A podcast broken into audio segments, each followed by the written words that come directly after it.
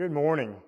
Certainly it's good to see each of you here this morning. What a blessing and joy it is always to be able to gather together to worship God, to open up His Word, and to study from it. It's always an honor to be able to stand before you.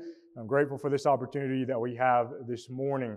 Uh, certainly, we're grateful to all of our visitors who are here. We do have a great number of visitors. Uh, I suppose perhaps it's for our Friends and Family Day that we are doing today, but regardless, we're grateful that you are with us. You are, our, all, as always, our honored guests. We do invite you back in any opportunity uh, that you might have to be with us. Members, we're always thankful for your presence as well. Uh, I brought some visitors with me this uh, today. Um, they were passing through uh, our area on their way back to Memphis, so I was appreciative of the fact that my parents and my sisters could be here. Uh, so if you could have an opportunity to uh, to stop by and to see say something to them, and certainly I, know, I, think many of you probably already know who they are, but grateful to have them stop in. I think they really came to see the grandbaby. I don't think they really came to see us at all. Uh, grandparents, you probably know all about that, but we're grateful nonetheless to have them with us. Also, visitors, don't forget we do have a meal uh, planned for every single one of us um, after the conclusion of our services this morning. So please make plans to attend that. And then once again, we do have our afternoon worship at 1:15, not at 6 o'clock. So just keep that in mind uh, as well. You know, we think about knowledge. Knowledge is extremely powerful, isn't it? Knowledge is something that is extremely powerful because knowledge is what allows us to live and to act, to decide, to choose all of these kinds of decisions in the way that we do things in our lives. Now, I suppose that you and I could make the choices and decisions that we do in life without any knowledge, and I suppose that that would probably not be a very smart thing to do. There are things that every single person, regardless of where you are in life, regardless of who you are, there are things that every single person should know. What I want to do over the course of today, both this morning and this afternoon, is discuss 10 different things that every single person should know regardless of who you are, regardless of your religious background, regardless of your job, your occupation, where you might live, what your age might be, every single one of these things is applicable to you and I simply as humans and as those who are created by Almighty God. I want to look at five of these things this morning, five of them this afternoon, and then we will wrap things up and the lesson will completely be yours. Here's number one, and we're going to go over these very briefly this morning. Here's number one. The Bible is your authority. When we talk about things that every single person should know, first and foremost, we must understand that the Bible is our authority. You know, when it comes to our lives, when it comes to the way that we live our lives, why do we live them in the way that we do? Why do we make the choices, the decisions? Why do we choose to do the things that we do in the way that we do them? Why do we make all of these specific and certain choices in our lives? Well, we do so because we understand that there is a standard, isn't there? There is a bar that has been set. There is a code of morals to which we must live up. And you and I understand that we must live up to that standard. We must live up to that bar. And that if we don't, there's going to be consequences. If we don't live up to that authority, to that standard, there are going to be consequences that we don't want to ever have to endure. When it comes to the laws of the land, we understand that very well, don't we? There are laws that we must obey, and if we don't obey them, there are going to be consequences that we are going to have to face. The same thing rings true when it comes to Christianity. The same thing rings true when it comes to our spiritual lives. We have a standard, a set of authority by which we are commanded and required to live our lives. But I suppose that as we go through this, we have to ask the question, what is our authority? What is our authority? Maybe we should ask the better question, who is our authority as individuals? It was Jesus who said in Matthew chapter 28, beginning in verse 18, and Jesus said, All authority has been given to me in heaven and in earth. You and I understand when we look at Jesus, the Son of God, part of the eternal Godhead, the all sovereign Godhead, that He is our authority. He is our standard. He is our bar, and we must live up to the things that He has told us. You see, His authority is something to which we must submit and to which we must willingly submit. When you and I think about Jesus, when we think about his authority, we know that he has expressed that authority to us, but how do you and I find that? How do we find that authority that Jesus has given to us, that Jesus has set in place to which we must live up? Well, you and I have to go to his manual, don't we? We have to go to his book, we have to go to his word to see what it is that God would have you and I to do in this life. 2 Timothy chapter 3, beginning in verse 16, the Bible tells us that all scripture is given by what? By inspiration of God. It is God breathed. It is from the very mind, from the very words of Almighty God. And it is profitable for doctrine, for reproof, for correction, for instruction in righteousness, that the man of God may be complete, thoroughly furnished unto every good work. When you and I look at the authority of Almighty God and we understand what it can truly do for us, we understand that it can make us successful in this life. It makes us perfect, as verse 17 tells us. It makes us complete. It makes us who we need to be in this life in order to go to our eternal home if we just simply submit to His authority. You see, the Bible, God's perfect word, the words of Jesus, that is our authority. Here's number two. The second thing that I think every single person should know is the fact that God has created us. God is our creator. Now, we talked a couple of weeks ago when we talked about abortion. We talked about how life begins in the womb. And I don't want to just repeat many of the things that I said in that particular sermon. However, some of those verses that we referenced are very crucial when it comes to talking about who created us and in the way that we were created, understanding that God is our creator. You see, it's truly quite simple, isn't it?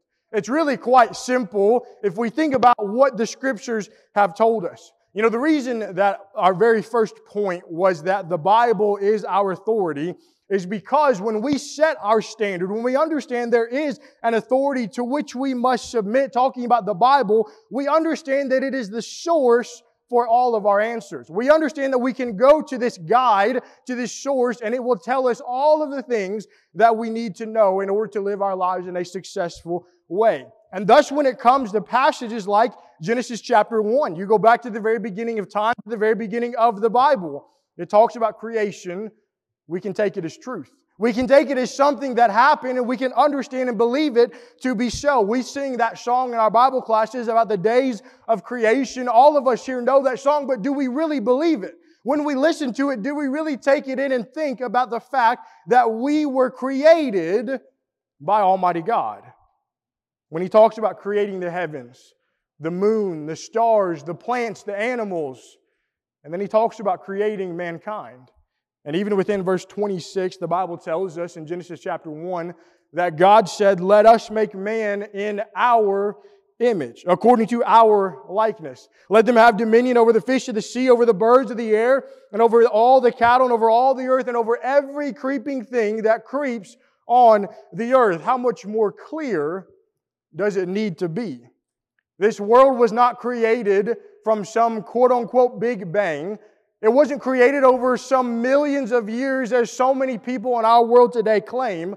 But we understand that God created this world in six 24 hour days and did so as a pattern for you and I in the way that we should live our lives. And it was on day six that God created mankind that God created humans, God created people just like you and just like me. How special is that? Have you thought about that? How special is it that you and I were created in such a way that nothing else was ever created like you and I? And the fact that you and I are made in the image of Almighty God. We have been created in the likeness of God Himself. The trees, the sky, the moon, the stars, they can't claim that, can they? You see, you and I are so valuable, aren't we? We are so precious, we are so costly, we are so irreplaceable when it comes to the way that God has created us because He is the authority. And yet, you and I understand that even within God being our creator, we also understand in a sense of how little and how lowly you and I are as it comes to Almighty God and to who He is. I want you to go to Psalm chapter 8 with me this morning. Psalm chapter 8, and I want to read this in Psalm in its entirety. As we talk about Almighty God, we talk about who He is, His power, His authority, and we look at what God has done for you and I, and how amazed we should truly be at Him. Psalm chapter 8, notice with me here, beginning in verse 1. O Lord, our Lord, David begins this psalm. How excellent is your name in all the earth, who have set your glory above the heavens. Out of the mouth of babes and nursing infants, you have ordained strength because of your enemies, that you may silence the enemy and the avenger.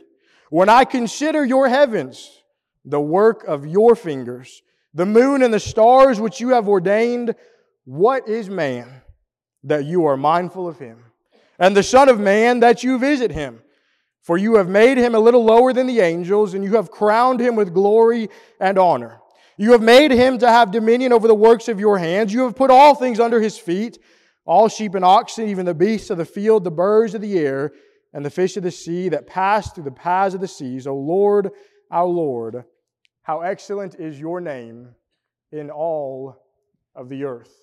When we think about what God has done, the extent to which God has done it, looking and understanding within creation, on day six, God created you and I so uniquely, so valuable, so worthy. It's truly amazing. When we think about the fact that God is our creator. And because God is our creator, we understand that He alone deserves all of our glory, honor, and praise that you and I could ever muster. And that we could ever point to any being, you and I understand it must go towards Almighty God as our Creator. Here's number three. The third thing that I think every single person should know, regardless of where they are in this life and what they have done, is the fact that God loves you. God loves you. It is so easy, isn't it, in our day and age, at least, to utter the words, I love you, to someone or to something. In fact, I fear that perhaps it has gotten a little bit too easy to say the words, I love you. The world, excuse me, the word love in our world and in our culture is used so flippantly, isn't it? To the point to where I perhaps, perhaps it's lost some of its meaning. Maybe it's been degraded in its meaning because of how often and in the various ways that we use it. You and I talk about the word love to go towards a, a, our feelings of a sports team or towards a kind of food that we enjoy or perhaps a place that we visited on vacation and we say that we love all of these things and yet we use that same word to describe the way that we feel towards our spouse or towards our family and maybe even towards our attitude towards Almighty God. I suppose there's nothing wrong with using that word in all of those different ways, and I know that I have, I know we all have at times, but perhaps it makes it a little bit more difficult for us to truly understand what we might call true love and an understanding the attitude that God has towards His creation. You and I know that when we read in Scripture, that when we see God expressing His love towards us, it is in the Greek language, it is that word agape. It is that unconditional love that God expresses towards His creation that despite the sins of mankind, despite the time and time again of His creation turning their backs on Him, He still loves them. Regardless of what His creation, regardless of what you and I have ever done towards Him. You know, it's truly amazing, isn't it? When we try to comprehend it, just understanding the ability to love in the way that God loves each of us. It was John who said in 1 John chapter 4, beginning of verse 7, that was read just a moment ago, Beloved, let us love one another. For love is of God, and everyone who loves is born of God and knows God. He who does not love does not know God, for God is agape. God is that unconditional love for you and for me. That no matter what we have done, no matter what we could ever do in this life, His love for us remains constant. Now, certainly that is no license for you and I to just sin, to act however we want, and to think that there's no repercussions because God's love is going to be there for us. It's going to cover us. We know that that ideology is Calvinistic. We know that that is something that is disproven in places like Romans chapter 6 and so on and so forth. However, understanding God's love for us ought to give us confidence in knowing that no matter how far we could ever fall away from God, because of His love for us, there is a way back to come to Him. There is always a way to come back into His fold because of the love of Almighty God. And understanding what God's love has done for us, it should ought to make you and I love each other all the more. It, ought, it should ought to shape the way that we view one another, the way that we treat one another, and understanding that God treats me in a way that I don't deserve, that ought to shape our attitudes towards our brethren, towards our family, towards our friends, towards those in the world. We ought to see people with the same love that God has given us. Here's number four Jesus Christ died for you. When I think about something that I think that every single person, Christian, non Christian, religious, non religious, should know, it ought to be the fact that Jesus Christ has died for every single person. Jesus Christ has died for you. And I suppose that this ties in with what we just talked about, that being God's love for His creation. You and I know that there is a massive, a colossal problem that our world faces that our world has faced ever since Genesis chapter 3, and that problem is sin. We know that our world has faced this problem of sin, this idea of transgressing the law of God, of going against what God has set in place for us to do. And it's because of our sins, and it's because of God's love for His creation, that there had to be a sacrifice. There had to be something that was done in order for us to be able to have our sins washed away. There had to be something that was put to death in order for those sins to be forgiven. You remember going back to the old law, under the old covenant, it was those animal sacrifices that were offered year after year. However, you and I know, according to passages like Hebrews chapter 10 and verse 4, where the writer there tells us that it is not the blood of bulls and goats that can take away the sins of man. Thus, it was only something that could suffice us or hold us over until there was that one sacrifice. That one sacrifice that took care of all of the sins that anyone had ever committed. You and I know that sacrifice is the blood and the life of Jesus Christ, the Son of Almighty God. And we read about that in Hebrews chapter 10. Beginning in verse 10, the Bible tells us, By that will we have been sanctified through the offering of the body of, notice this, Jesus Christ, but once for all and that every priest stands ministering daily, offering repeatedly the same sacrifices which could never take away sins. But this man, after he had offered one sacrifice for sins forever, sat down at the right hand of God. There used to have to be continual sacrifices made just in order for people to be in a good standing, in a good relationship with God. Isaiah 59 and verse 2 shows us that when we sin, our relationship is broken apart. It is separated with Almighty God, and yet it is because of Jesus Christ, because of His sacrifice, because of what He has done for us and His perfect nature, there no longer remains a sacrifice. I suppose it's difficult to imagine, isn't it? At least on the part of God and what He went through. If we could allow ourselves to attempt to step into His shoes for just a moment and to think about the process that God had to go through, that He, as the all powerful, the all sovereign Creator, fashioning us, forming us, creating us into His image, giving us free will to live and to breathe and to act however he, we want to do so, and then to see us disappoint Him time and time and time again. We've committed sin, thus we've cut off that relationship again, Isaiah 59 and verse 2. And so we see the need for a perfect sacrifice. We mentioned that a moment ago. So God sends His Son, Jesus Christ, to become mankind, to become what He created, to take on the burden of sin, and to go to the cross in our place, in our stead, for His creation. For you and I, I guess for lack of a better term, whenever we sin, whenever we turn our backs on God, it is almost like a slap in the face to Him because of our disrespect in thinking about what God has done for us and then our attitude towards Him.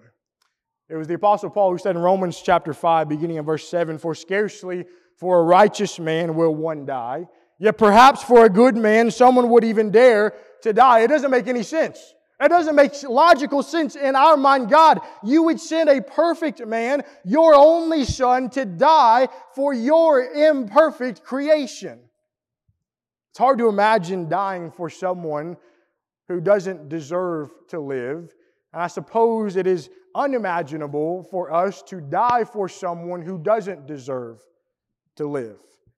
And yet, in the very next verse, in verse 8, Paul continues his thought talking about the attitude of God, the attitude of His Son Jesus Christ, because He says that God demonstrates His own love towards us in that while we were still sinners, Christ died for us.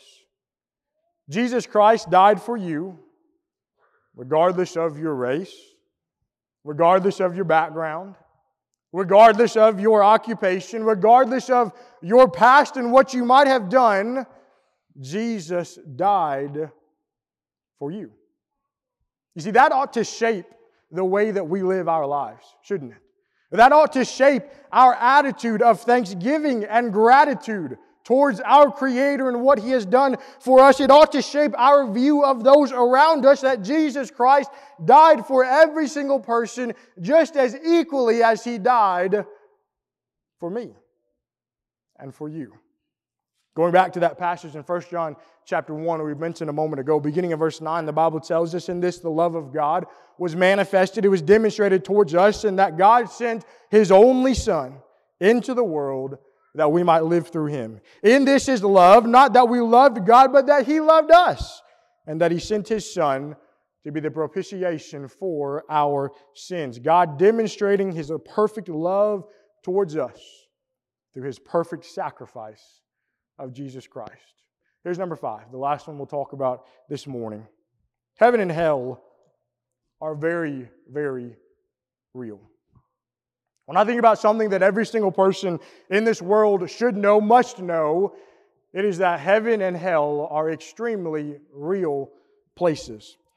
I suppose that within the sacrifice of Jesus Christ, you and I understand that it had to happen. The death of Jesus is something that we would consider a necessity. In other words, if it didn't happen, something bad, something terrible would happen to creation, to our world. There would be no hope for you and I. We know that His sacrifice is what saves us from our sins, and it is our submission to Him, and that is what grants us access, excuse me, to that salvation. But I suppose the question remains is this salvation from what? What is it from which you and I, as creation, are being saved? You and I remember we have authority from Almighty God that's been expressed to us through His Word. Thus, we go to it for our answers. And within the Scriptures, within God's holy Word, we revealed to us our two destinations for every single person who has ever been created and whoever will be created in this world.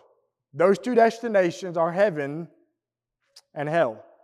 Matthew chapter 25, Jesus describes for us I suppose, in terms that you and I can easily understand. Uh, and that's it's an interesting thought when you think about how Jesus describes it there. He talks about how there's going to be a day of judgment a day of judgment where every single person is going to stand before him as the judge and they're going to answer for every single thing that they have ever done in this life. We can go to the earlier, or excuse me, later on in the New Testament. Paul said in 2 Corinthians chapter 5, beginning of verse 10, that we are all going to appear before the judgment seat of Christ and we're going to give an account of the things that we've done whether they be good or bad. And in Matthew chapter 25, we are essentially given Two different options. Notice beginning of verse 31. When the Son of Man comes in his glory and all the holy angels with him, then he will sit on the throne of his glory. All the nations will be gathered before him and he will separate them one from another as a shepherd divides his sheep from the goats. And he will set the sheep on his right hand, but he will set the goats on the left. You and I understand those who have been faithful to God, those who have submitted ourselves to his will, they are going to be the ones who are parted among the sheep those who are going to heaven. But then you and I know we can flip that coin. We can look at the people who are disobedient to the will of God, who are rebellious towards what God has told them, who are disrespectful towards their Creator, and they're going to be parted among those who are called the goats, those whose destination is hell. You see, the fact alone that we can have an opportunity to go to heaven, a place described for us in Revelation chapter 21 and verse 4, where John says that God will wipe away every tear from their eyes. There shall be no more death, nor sorrow, nor crying. There shall be no more pain, for the former things have passed away. Or that we could go to a place called hell, where if you continue on reading in Revelation 21, John would go on to describe that place beginning, excuse me, go back to chapter 20, beginning of verse 14, where the Bible says that death and Hades were cast into the lake of fire. This is the second death and not anyone found written in the book of life was cast into the lake of fire. Just understanding that you and I have the opportunity to not make it to heaven and to end up going to a place called hell of eternal torment and torture, it ought to push you and I to live our lives in the way that God would want us to live. You and I should want to do all that we can to make sure that heaven is our eternal home. We're going to talk about that a little bit more this afternoon. Because you and I understand that the eternal alternative to our home being heaven is our home being a place that you and I don't ever want to have to endure or to ever even know about. Because it's a place of eternal pain and torture that we will never ever get out of. Ten things that every single person should know. 10 things that I think are so crucial to the knowledge of every single person, regardless of where you are in life and regardless of your religious background. You see, that's the great thing. When we look at Scripture, when we look at the New Testament, the gospel is for all. We know that. We know that every single person is sin. Romans 3, verse 23. We know that because of that sin, our wages, what we deserve, should be death. Romans 6 and verse 23. And yet you and I know that Jesus Christ came to this earth, Philippians chapter 2, took our sins and went to the cross. And now, because of that sacrifice, you and I have an opportunity at heaven. That is one thing that everybody should know. That is one thing that you and I, as Christians, should be able to scream from the mountaintops that we have an opportunity for salvation.